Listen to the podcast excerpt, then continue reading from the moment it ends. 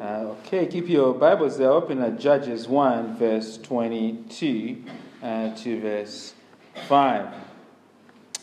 Uh, one word that has dominated uh, the news headlines uh, recently, of course, is the word compromised. Compromised. Uh, the allegation is that Donald Trump is vulnerable to Russian blackmail or compromise because they have damaging information about his sexual conduct while he was in Moscow.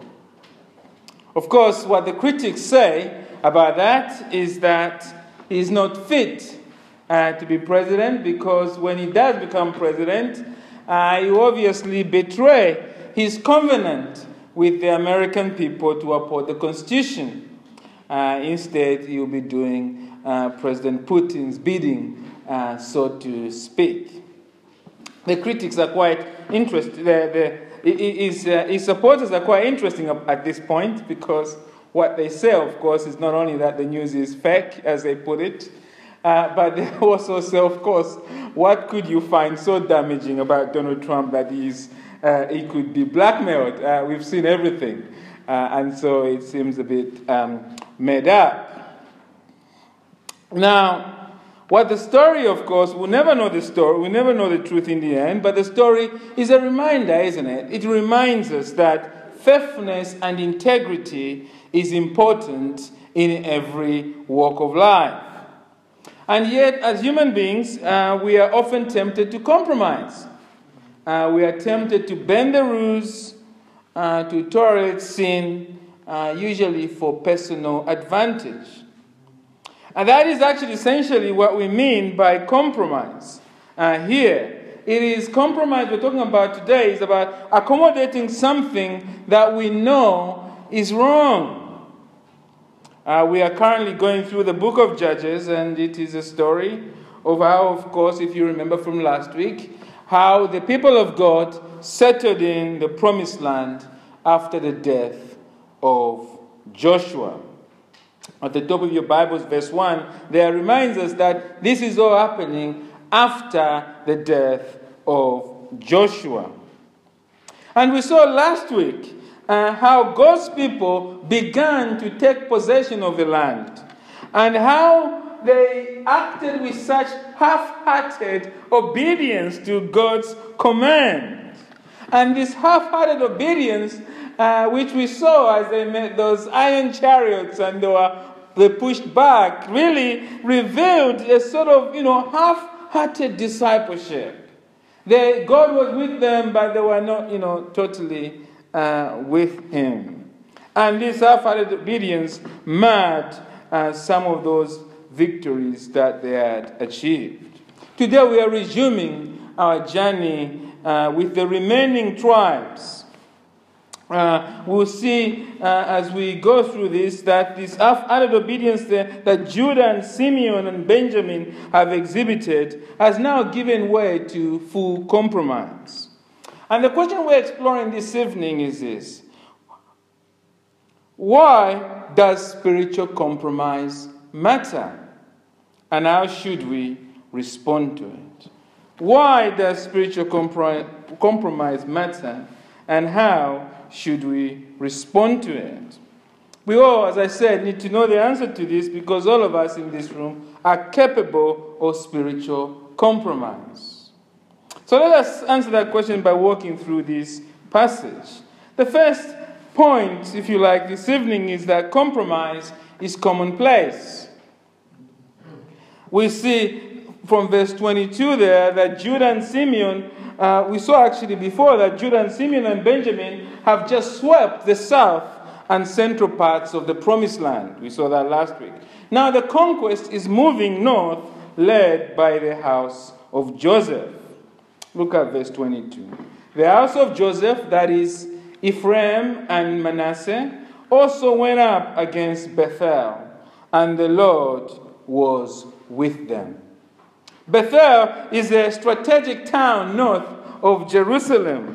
And if, if, they, they manage to take this town, it would really open up the whole northern hill country as far as the Jezreel Valley for possible occupation. So it is big deal. They got to get this right and they're desperate to get this town. And of course, you remember the name Beth- Bethel itself means what? City of God. This is the place where Jacob had that amazing vision of the angels descending and ascending. Israel wants this not only for its geographical importance, they also need it because, you know, this is like, if you like, the spiritual capital, so to speak. Uh, it, is, it is a desperate place which they need to capture. And we are told in verse 22 that the Lord was with them. God is still committed to his people, even though his people are not fully with him. He is a God of grace. And so Joseph swings immediately into action with uh, great military tactics. Look at that, verse 23 to verse 25. We are told, And the house of Joseph scouted out Bethel now, the name of the city was formerly Luz. And the spies saw a man coming out of the city, and they said to him, Please show us the way into the city, and we will deal kindly with you. And he showed them the way into the city, and they struck the city with the edge of the sword, but they let the man and all his family go. They have won an amazing battle, but they have done it with spiritual compromise. You see, when we read there, when it says that they said to the man, We will deal kindly with you, it literally means we will demonstrate covenant loyalty with you. That's what the original Hebrews said. They said, Look, we're going to deal with you. We've entered into a covenant with you and we'll let you go. And of course, they keep their word. But the problem is that this is forbidden by God. Exodus 23, verse 32 makes that clear. They were not meant to enter into any covenant relationship with any, any of the Canaanites. But we might say, hang on a minute, is this any different from what Joshua did with Rahab at Jericho? Yes. As we see next in verse 26, look at that. And, and the man went to the land of the Hittites and built a city and called its name Luz. That is its name to this day. This man is not Rahab. Rahab repented and stuck with the children of Israel. She became integrated to the point that she features in Jesus Christ's bloodline. This man is a die-hard Canaanite. What's happened here is that Joseph has not destroyed Luz. The city has just moved to another location. Joseph's compromise here has led to a city that now stands in the land, if you like, as a symbol of defiance against the God of Israel. They have aided and abated the perpetuation of Canaanite pagan culture. That is compromise. Compromise, you see, always wears a friendly face. It seems so innocent and commonplace. Sometimes it even looks kind. It's, it, we feel we are being unkind by standing so strong over certain biblical principles. But you see, compromise, it often wears that kind face. The world calls it tolerance. You see, if the world is judging Joseph's action, the world would applaud what Joseph has done. They've been very kind to this guy, and yet they've won a great victory. But you see, in God's book, this is a tragic compromise, not only because they have disobeyed God directly, because this decision at Bethel sows the seeds for future corruption that's coming in the land. You see, too often we find it easier to follow our common sense rather than God's leading, especially if we're skilled at what we do. The house of Joseph are brilliant military tacticians, obviously, and they've won this important city.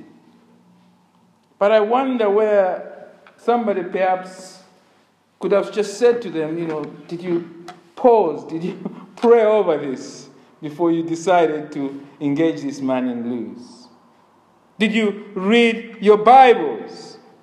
The more gifted we are as individuals, the more we depend on ourselves rather than God. That's a tragedy of gifting. The more capable we feel, the more we rely on ourselves.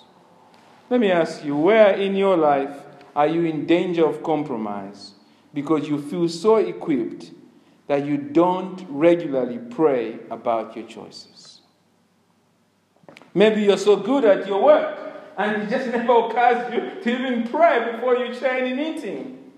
Maybe you're so equipped at evangelism, say, or sharing the gospel with others that you don't even, it never even occurs to you to do that, to pray.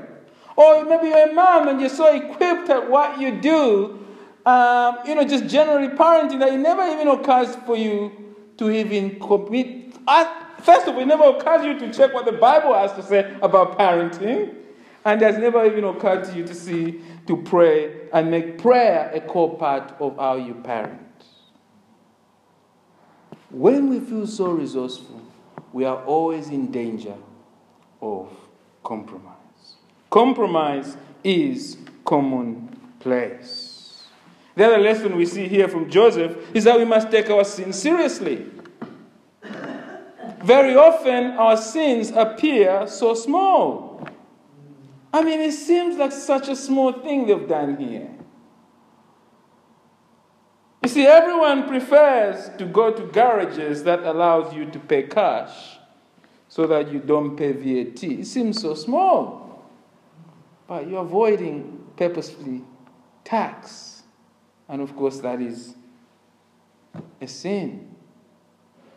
Everyone lies on their CV to get a precious job. Does it really matter if I do that? Well, yeah. Because John this morning reminded us that sin is lawlessness. John Wesley said there is no little sin because there is no little God to sin against. God takes spiritual compromise seriously. So that's the first point we see here. Uh, compromise is commonplace.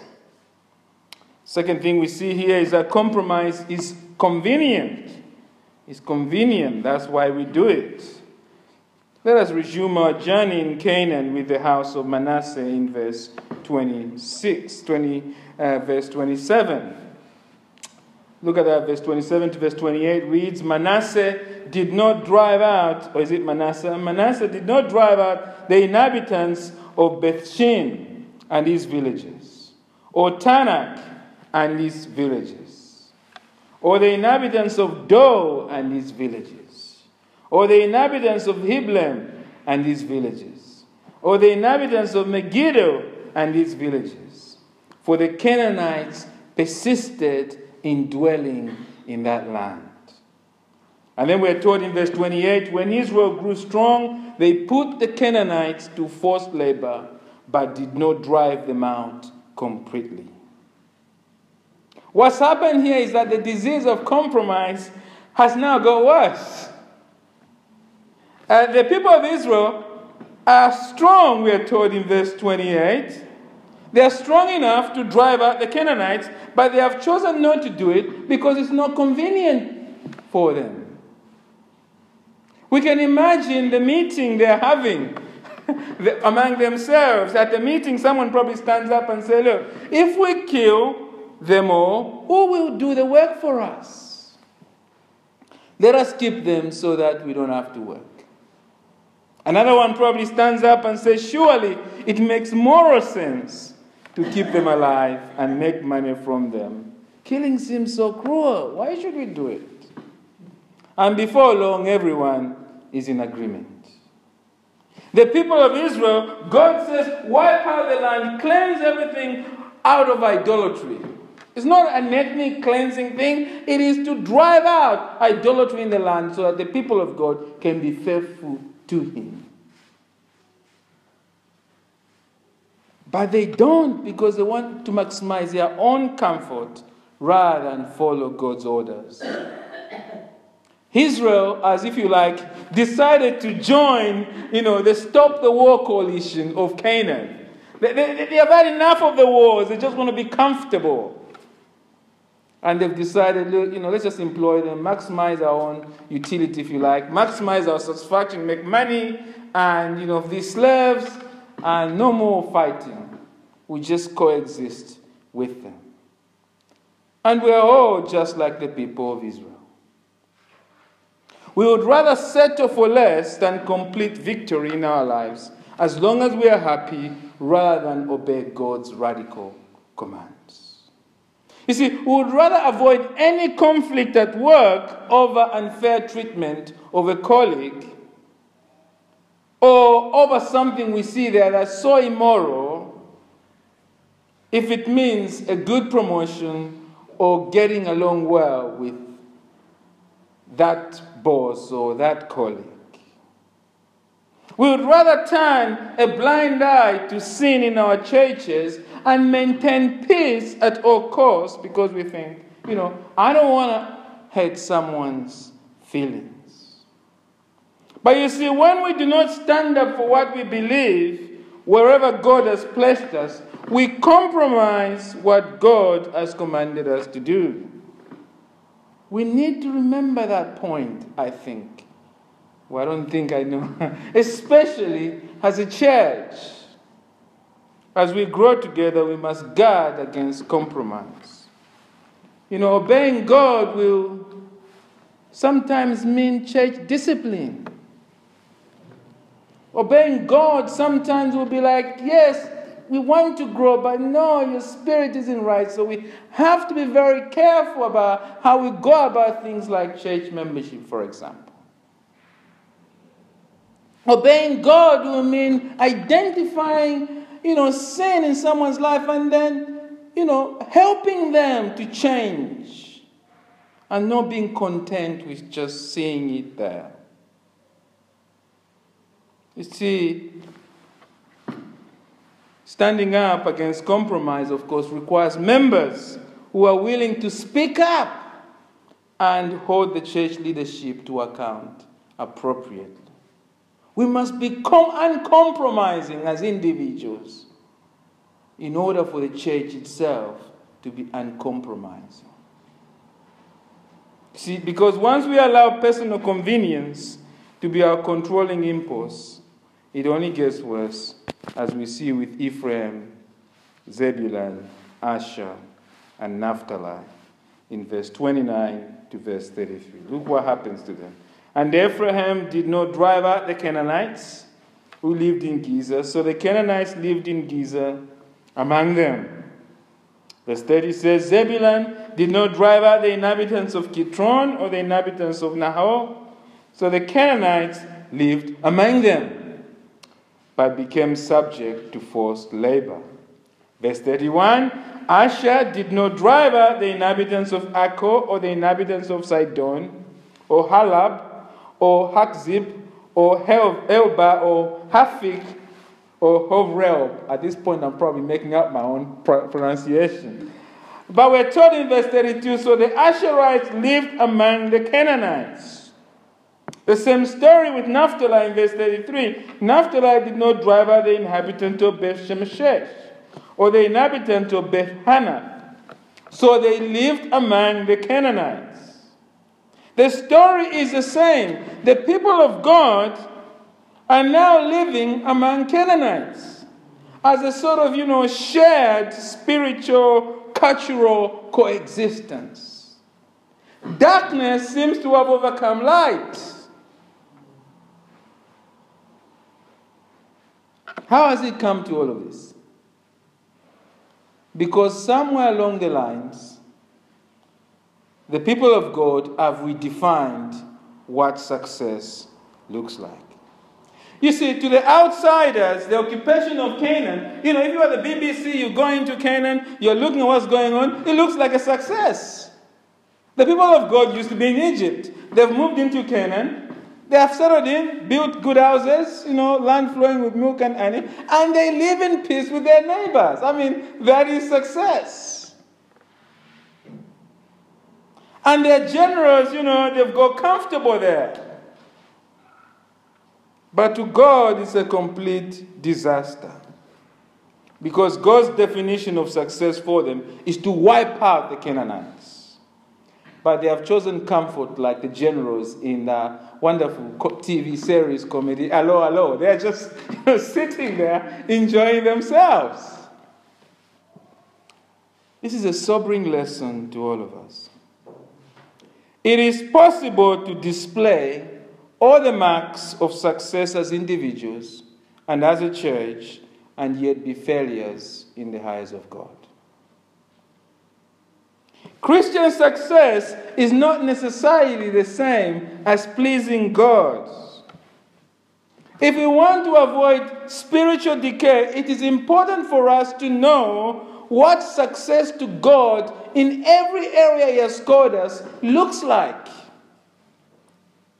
We have to ask Him that, Lord, you've placed me here. What does success in this job, in this marriage, in this home looks like?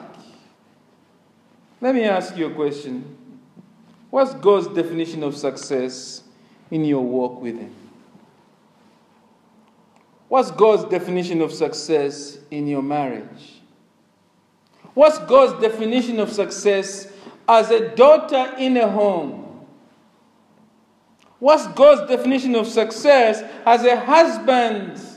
What's God's definition of, of success in your career where you work? How does God define success there? Have you talked to God about it? Friends, we need to be able to give clear answers to these questions because if we're not careful, we may be doing a lot of things like Israel, but we are actually failures in the eyes of God. The world may be patting us on the back, well done, but the Lord may not be approving what we're doing. You see, the tragedy of compromise is that in the end, it does not deliver the convenience or the comfort that we desire. As the people of Dan find out. Look at verse 34. Look what happens to Dan in verse 34 to 36. The Amorites pressed the people of Dan back into the hill country, for they did not allow them to come down to the plain. The Amorites persisted in dwelling in Mount Heres in Ajalon and in Shabim, but the hand of the house of Joseph rested on them, and they became subject to forced labor. And the border of the Amorites ran from the ascent of Akrabim, from Sela and upwards. What's happened there simply is that Dan has found itself shackled. The conquerors of Canaan have now found themselves in a virtual prison. Their boundaries now being set by the Canaanites that they can't go to. They are being pushed back. And that's the heart of compromise. Compromise always imprisons us in the end, it always costs us. And that nicely brings us to our final point this evening. Compromise is costly. We move on to chapter 2 there. We see that God has had enough of Israel's compromise. And so he now summons them for a meeting. Look at verse 1 of chapter 2. He says, Now the angel of the Lord went up from Gilgal to Bochim. The angel of the Lord, of course, as Pastor Barry helpfully explained to us, the word angel is the same as messenger. So, really, it's better to read this as now the messenger of the Lord went up from Gilgal to Bochim. This messenger is a representative of the God of Israel. And this messenger appeared regularly in the Old Testament. So in Joshua, in Joshua 5, uh, verse 13 to 15, we find him appearing there. In Exodus 3, uh, verse 2 to 15, again he appeared there. This appearance, as Brother Michael reminded us when he was reading, is really what is called a Christophany. This is God providing himself to his people in human form in the Old Testament. It is a non physical appearance of the pre incarnate Christ. I like what the writer, what Jude says uh, in 1 verse 5. Jude 1 verse 5, he says this. Now I want to remind you, although you fully knew it, that Jesus, Jesus, who saved a people out of the land of Egypt, afterwards destroyed those who did not believe. The Apostle Jude identifies Jesus as the angel of the Lord who led his people out of Egypt. So, God here, coming back to Judges, has appeared in the person of Christ and is now addressing them. Why has God appeared? Well, to explain the cost of their compromise. Look what he does. He starts by reminding them of the agreement together they made. Verse 2 tell verse if we go there, verse 1 says, Now the angel of the Lord went up from Gilgal to Bochim, and he said, I brought you up from Egypt and brought you into the land that I swore to give to your fathers.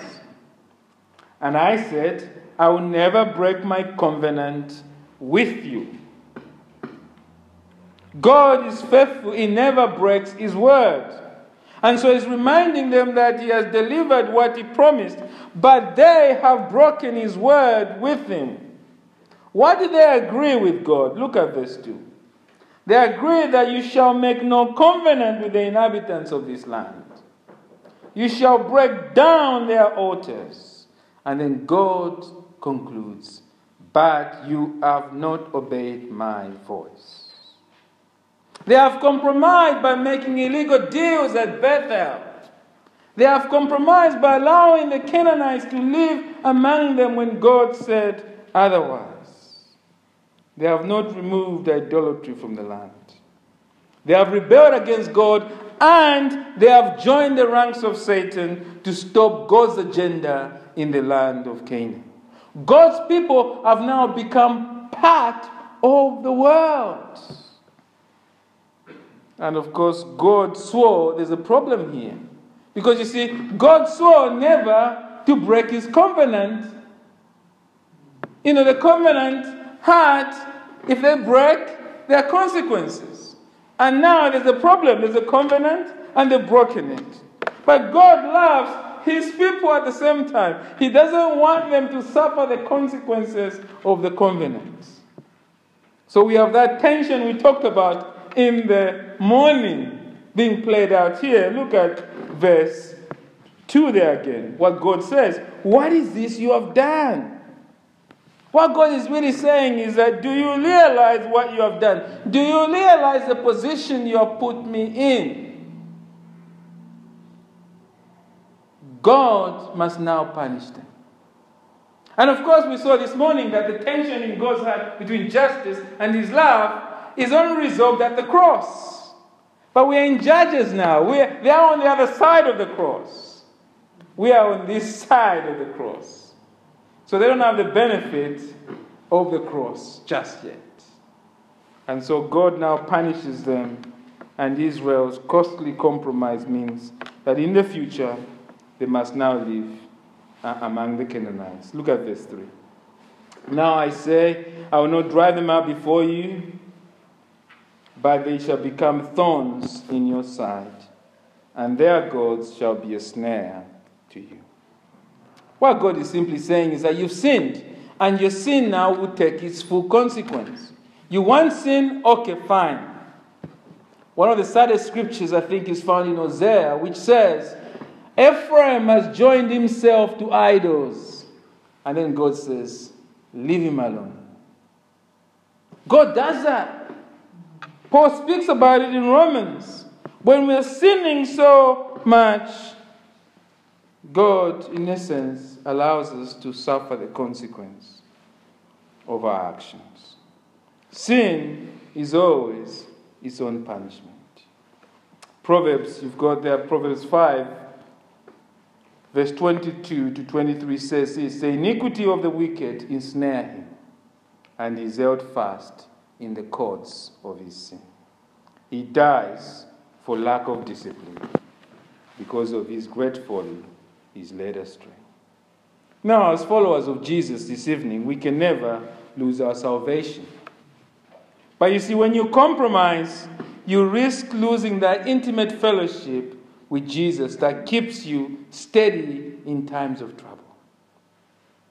God will not compete with sin. And when compromise and sin are present, He can choose to withhold His guidance and His friendship until you confess your wrongdoing. Lot compromised and ended up in Sodom. Adam compromised and almost lost his wife. David compromised with Bathsheba and did what?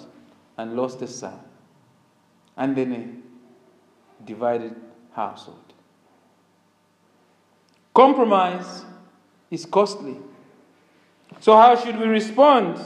Well, we must repent genuinely. Our repentance must not be like these people here, the people of Israel. Look how they repent in verse 4 to 5 as we conclude. As soon as the angel of the Lord has spoken, he's addressed them. This is a meeting God has called, actually, as judge now. And look how they respond. As soon as the, angel, the messenger of the Lord spoke these words to all the people of Israel, the people lifted up their voices and wept. And they called the name of that place Bochim, which means actually a place of weep, weepers. And they sacrificed there to the Lord. Now, their response on the surface seems to be genuine. They are crying. They have memorized, if you like, the place. They've even, you know, set up, you know, this is where we repented. I know the day I came to Christ, this is it. You know, that, that sort of thing. And they offer all their sacrifices, if you like, uh, to God. But notice what we don't read. We never read that they go home and destroy their idols.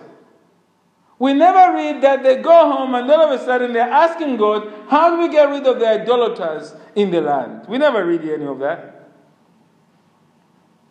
It is not a surprise, therefore, as we'll see in two weeks' time when we resume our journey in Judges, that these guys have not fully repented.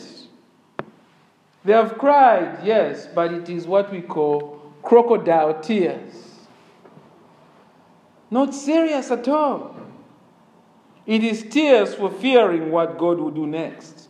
And that's why they're offering these sacrifices to pacify God. But God says what? To obey is better than what? Sacrifice. There is no deep lasting change in their hearts. It's all religion rather than faith. Friends, as we contemplate this issue of compromise, let us remember that what God wants is genuine repentance genuine repentance, living a life of total obedience.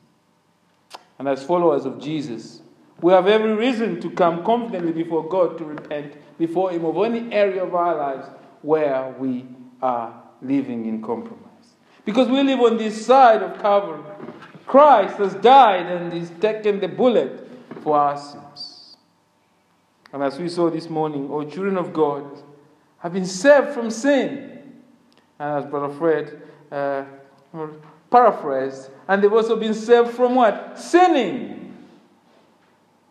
We must now live for Him. Let us turn away from any compromise and live totally for Christ. Amen.